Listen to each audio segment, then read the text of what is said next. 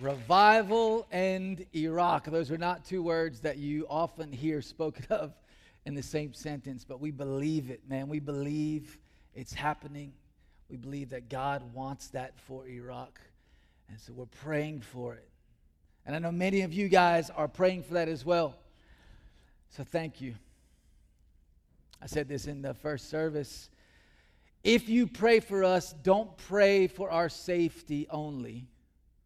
I say only because Lindsay's mom's here, and I know she wants you to pray for the safety of her daughter. We don't want to come back here and share with you testimonies of how safe we are. Pray bold prayers for us, man. Pray that God would do incredible things around us, whether that's in Iraq or in America.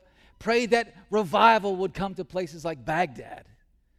Pray that in, instead of hearing about American soldiers being targeted with Iranian missiles, you would read stories about thousands of Muslims getting saved and, and finding their way into the church and professing Jesus even at the cost of their own lives. Pray these things with us. Believe these things with us. For those of you that don't know, my name is Neil Brewer. My wife, Lindsay, and I, and our four kids, we live in Iraq, and this house is home for us. It's an honor for us to be able to stand here with y'all this morning and worship together and just to say thank you. This house has meant so much to our family. Lindsay was raised here when, when Lindsay and I first started serving the Lord and really living for Him. This was the house that welcomed us in and laid a foundation that the Lord is now building on. So, everything that you see happening in this video and you read about in our newsletters, it's a result of this family. So, thank you. I honor this church so much. There are stories that I tell about being here that none of you guys will ever hear. The leadership of this church will never hear those stories. But I want you to know that we speak of this house with honor and respect and gratitude. So thank you for standing with us. So many of you guys pray for us and you financially support us. We want to say thank you. If you'd like to stand with us and support us or find out more about what's going on, you can do it on our website, ironkiteinternational.com. But I'm not here to talk about us. I feel that the Lord has something that He wants to speak to you guys this morning. Michael has begun a series on redemption. And I was so excited when Michael said, Hey, man, would you come and just continue this theme of redemption? And during that first service this morning, as I was standing before these faces that I recognize from years ago, I actually felt a little embarrassed because they know me and they know Lindsay. Like, we've played and hung out with their kids when we weren't living for Jesus. Do you know what I mean? Like, they know me. I can go to another church and be the missionary, but I can't do that here. This house is our house. And then I thought to myself, what a beautiful picture of redemption. That's what redemption is, right? That's who I was. And you know that guy. And I can try to cover up the tattoos with long sleeves, but you still know that guy. But now I can stand in front of you and say, look what God is doing. That's redemption. So I love that I get to continue this message of redemption. When Michael began the series, he gave a definition of the word redemption that I think is beautiful. It's the action of being saved from sin and the action of regaining possession of something in exchange for payment. So, as I see it, the definition of redemption has two phases to it being saved from sin and regaining possession of everything that you lost because of that sin. We're going to spend time this morning talking about that second phase of redemption. Turn with me to Hosea chapter 3. Now, Hosea is an interesting guy. He's a prophet for the northern kingdom of Israel. And in chapter 1 of Hosea, the Lord begins to speak to him. He begins his prophetic ministry. And we see that Hosea is a really unique character in that his life embodies his message. So hey, Hosea is not just walking around saying, Thus saith the Lord, he's living out the message itself. It's like Ezekiel. Ezekiel is the same way. The Lord told Ezekiel to lie on his left side for 390 days to symbolize the 390 years that Israel had turned its back on the Lord. And then Ezekiel rolls on his right side for 40 days and prophesies judgment against Israel. These guys, they embodied the message that the Lord gave them to speak. Now, in chapter 1 of Hosea, we see that the Lord tells Hosea to marry a prostitute named Gomer. Hosea's marriage covenant with the former prostitute was to serve as a living testimony to Israel that they too have acted like the prostitute. They've turned their back on the covenant that they made with the Lord and they've joined themselves to other gods. Now, unfortunately, somewhere between Hosea chapter 1 and Hosea chapter 3, which we're going to read, Gomer leaves Hosea, just like Israel has left the Lord. She goes back out into the streets. She sells herself again into prostitution. So we pick up the story in Hosea chapter 3, verse 1. Then the Lord said to me, Go again, love the woman who is committing adultery, just like the love of the Lord for the children of Israel, who look to other gods. Stop right there. Go again, love the woman who is committing adultery. Why on earth would God ask Hosea to do such a painful thing? Can you imagine the heartbreak and the shame Hosea has already experienced? And now God's telling him to go find the woman who's betrayed you and love her? Hosea's life is a living message to the people of God.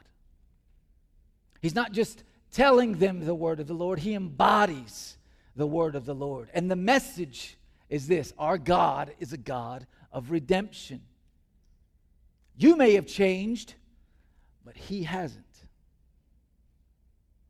You may have broken your covenant with Him, but He is a covenant keeping God. You may have sold yourself to other lovers, but He's going to bring you back to Himself because He loves you. Look at what Hosea does next in verse 2.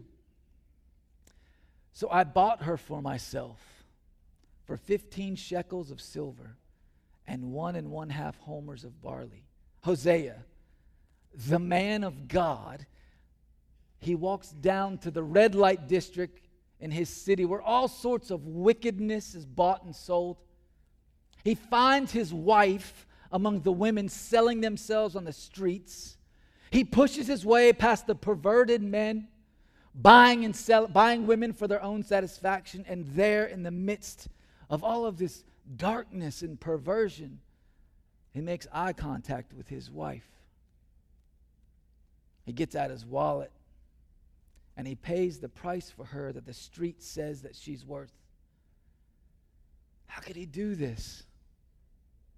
Why would he endure such shame and embarrassment of buying something that used to belong to him anyway. It's because his life embodies a message.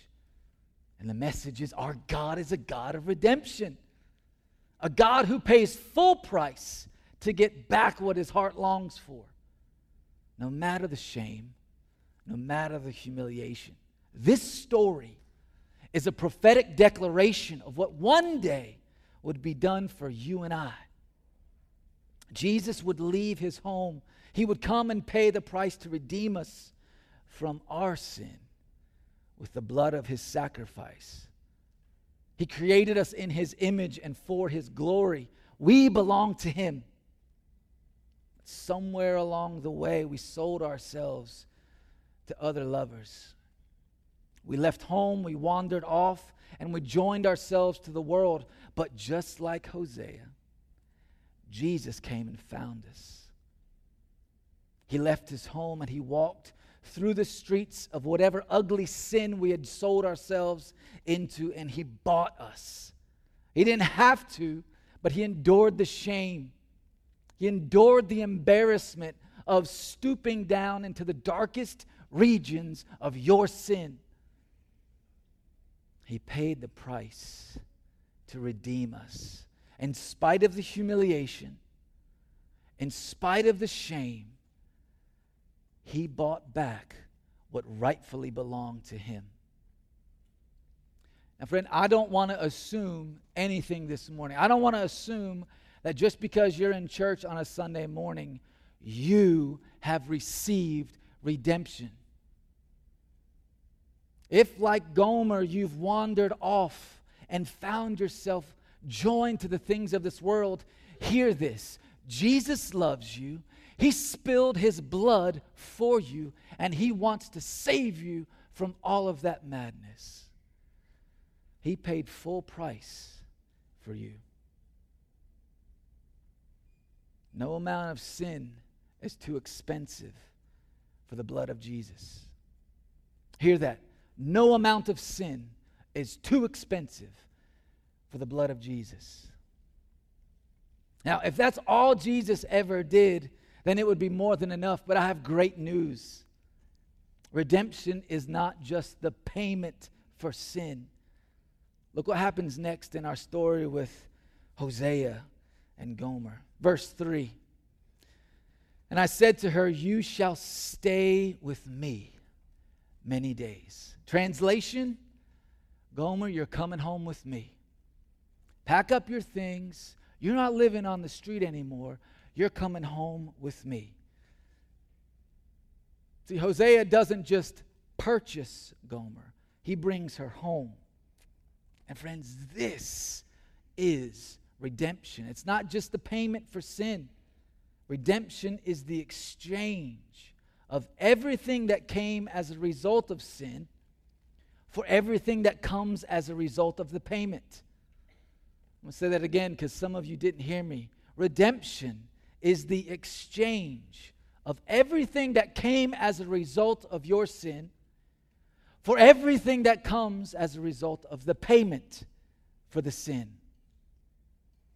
Gomer doesn't just receive payment from Hosea and stop loving other men, she stops loving other men and she becomes a bride again. It's okay. You can say amen. You can say things like, Yes, I agree with that, brother. Our redemption is no different. When Jesus came and found me, I didn't just turn away from my life of sin. I turned away from my life of sin and I became one with him. And now like Galatians 2:20 says, I've been crucified with Christ. My life is no longer my own. This life that I now live, I live by faith in the one who loved me and gave himself for me. Redemption means that we are no longer in Adam, we are in Christ. The curse of Adam is broken. There is nothing that the blood of Jesus does not redeem. What is left of Adam's curse that Jesus' sacrifice does not redeem? Let's personalize that for a minute. What area of your life is not redeemed by the death, burial, and resurrection of God Himself? And is that a result of His sacrifice being ineffective or you not giving Him everything that He paid for? Now, here's a question to take home and chew on this week Is Jesus' payment enough to redeem you from the curse of Adam? Or are you holding on to something that He already paid for? The answer to that question will change your life. I heard a story that illustrates this point very well. It was told by a man named Graham Cooke. Now, Graham Cooke had a terrible childhood. His father hated him. He literally tried to kill him three times. For the first 15 years of his life, Graham Cooke was not allowed to come downstairs and associate with the rest of his family. He said the worst two days of the year were always his birthday and Christmas. Because on his birthday, when he could finally come downstairs, he would see presents wrapped for him. And his dad would look at him, pick up a hammer, and smash all of his gifts. And on Christmas, while his brothers and sisters were opening presents, his dad would look at Graham Cooke and say, You weren't good enough this year. And then he would take Graham's presents into the front yard and light them on fire. Jesus redeemed Graham Cooke on all days, his 19th birthday. I love that. Jesus redeemed Graham Cooke, and now Mr. Cooke has a wonderful ministry sharing the love of the Father. His message is very simple God is a Father, and He loves you. Talk about redemption. Well, one night, Graham Cooke, he had a dream, and in this dream, he was in heaven. And he hears the sound of this army marching towards him. And as he gets closer, he realizes it's not an army, it's actually just one man. And as this man gets closer, he realizes it's Jesus, violently and aggressively marching straight towards Graham Cooke. He walks up to Graham Cooke and he says, Give me back my stuff. Graham Cooke is stunned. He's like, I, I, I, don't, I don't know what you're talking about, Lord. Give me back my stuff. Graham says, uh, Lord, I, I don't have anything of your, everything that I have, you gave me. Everything is yours. I, I don't understand. Jesus says, That's not true. I want my stuff back. You have my stuff. Graham Cooke, he's panicking, he's crying, he's, Lord, just please, just tell, I'm confused. Just tell me what you mean. What stuff do I have of yours, and I'll give it to you. Jesus says, the pain that you're holding on to, the anger and the rage, the jealousy, the shame, the guilt, the humiliation, your self consciousness of what other people think of you, that poverty spirit that thinks you're never going to have enough. I paid for all of that. Now give me back my stuff.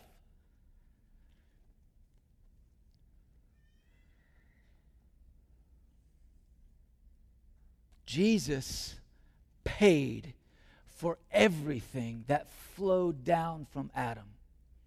Do you understand that?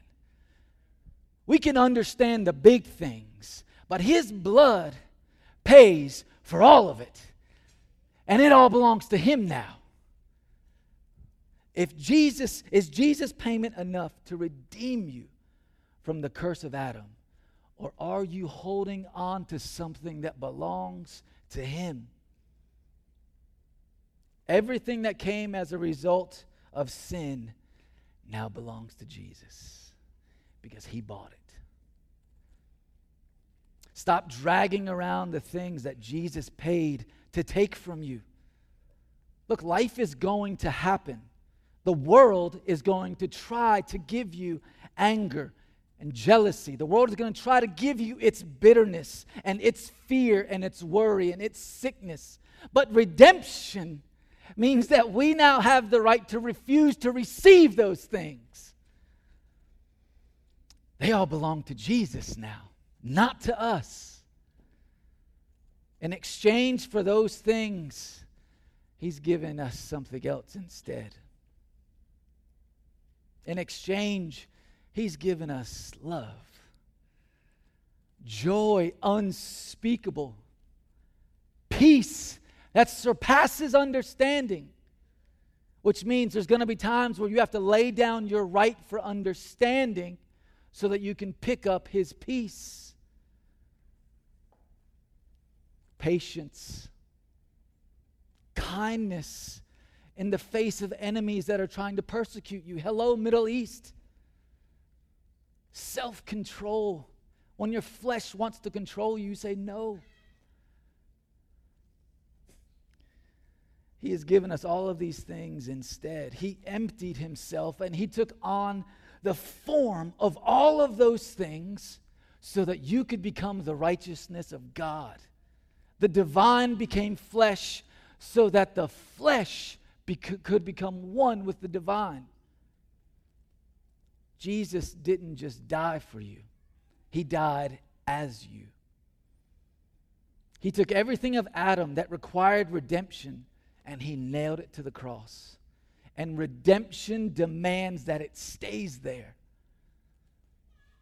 Now, here's the rub for many of us it's easy for us to accept the impact that Adam had on humanity, but yet we minimize the impact that the death, burial, and resurrection of Jesus has on humanity. Through one man's disobedience, sin entered the world, and through one man's obedience, redemption has come to the world. What Adam did has been undone in Christ. Praise God forever. So, why are so many of us still under the burden of the curse of Adam? Why are so few believers actually living victorious lives of redemption? Because religion has made salvation the ultimate when in the kingdom, salvation is merely the entry point. We get saved, we get somebody else saved. We live with this unspoken expectation that we're going to try our hardest to live like Christ. But in the back of our minds, we're convinced that all we can hope for is the standard that we see in others, not in Jesus. Listen to this 1 Corinthians 6:20. You were bought at a price. You are the temple of the Holy Spirit. Present tense are. You are the house of the living, all consuming, beautiful, wonderful, uncreated, eternal, glorious living God. God lives inside of you. You are the temple of God. Why? Because you were bought. He now owns you, not this world. And where the Spirit of the Lord is, there is freedom. Jesus says in John 8, verse 36, He who the Son sets free is still bound up in sin, temptation, and defeat. No, he who the Son sets free is free. Galatians 5 1, Paul says, Christ has made us free. So don't become entangled again with the yoke of bondage.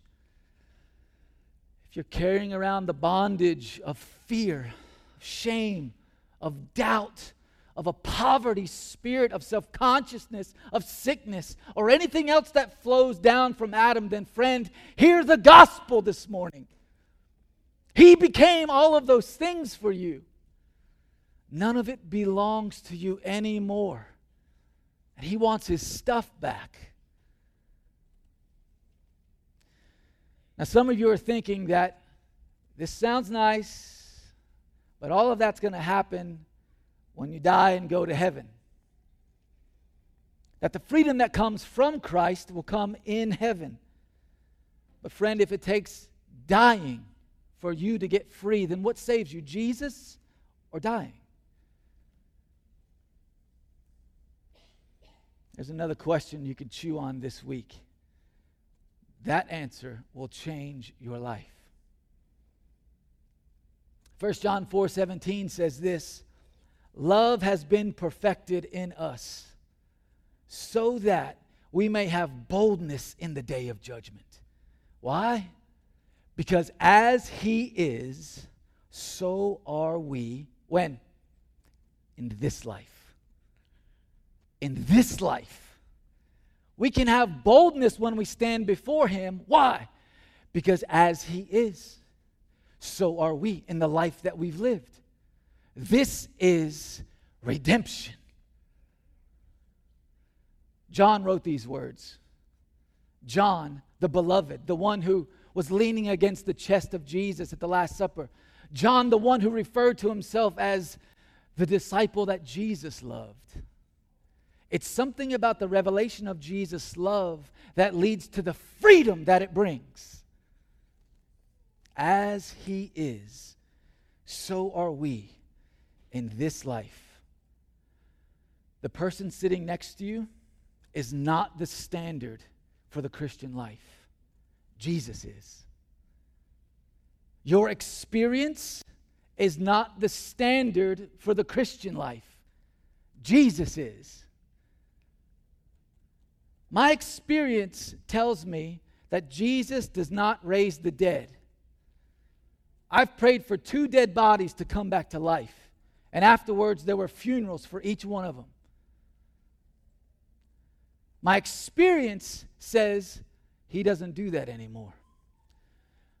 But this word says that all that he did, so will you do, and greater works than these. As he is, so are we. And the, you can't tell me Jesus doesn't raise the dead. His name is the resurrection and the life. Reminded of the story of Lazarus. Jesus comes and Martha finds Jesus and she says, Jesus, if you would have been here, my brother wouldn't have died. Then she collects herself and she says, But I know he will rise again in the resurrection in the last days. Martha has good theology. What does Jesus say? I am the ancient of days. The resurrection has come. So then what happens? Mary goes to Jesus, says the exact same thing. But there was something in, in Mary that pulled resurrection out of Jesus. You can't tell me Jesus doesn't raise the dead. I don't care what experience says. Your experience does not define the Christian walk, Jesus does. Redemption is the payment for your sin and the regaining possession of the divine life that God intended for you to have when He created you. Now, why is this all important? Is this some sort of best life now prosperity message? I hope most of you know me well enough to know that is not my message. My message is this I believe that a redeemed church is a beautiful church. A beautiful church that the world cannot deny and cannot resist. I believe the church that overcomes is a church that brings glory to the name of Jesus and the sacrifice that he made. He deserves to receive the reward of his suffering. And a beautiful, victorious bride is the reward that he deserves. It's what he paid for. The kingdom that Jesus paid for you to receive is so much more than forgiveness. Salvation may be the ticket. It's a great place to start, but a terrible place to stop. I'm going to tell you a, a story to close. It's a story of this man who he didn't have many resources, but he had this dream to one day go on a cruise.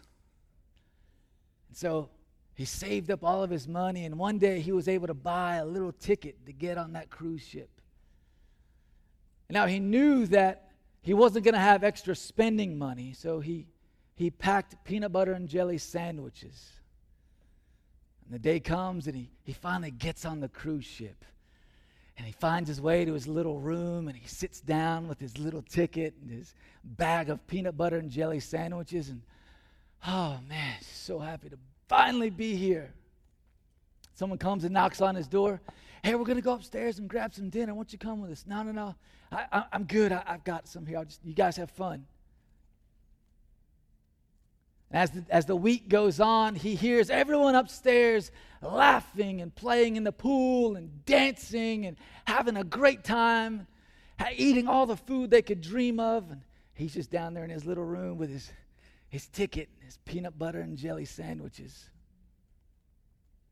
Finally, on the last day, someone comes and says, Hey, it's, it's time to go. Wasn't it a great trip? Wasn't this amazing? All of the food and the dancing and the swimming, it was just unbelievable. And the guy was like, No, no, I, I just stayed in the room. I couldn't afford all that stuff. And the man looks at him bewildered. He says, that it was all included in the price of the ticket.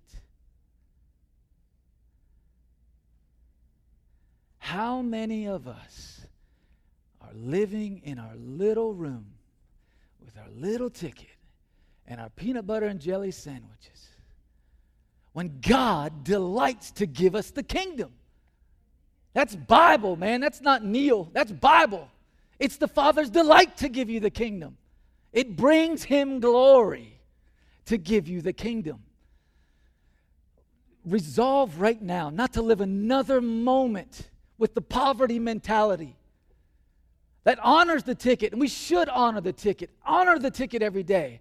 But look at that ticket as the marriage certificate that says, This entitles me to intimacy. This entitles me to covenant and every blessing that flows from that covenant with God. If the worship team could come forward, redemption means He has bought your ticket and you have permission to let go of everything the world is asking you to carry so that you can receive everything that He paid for.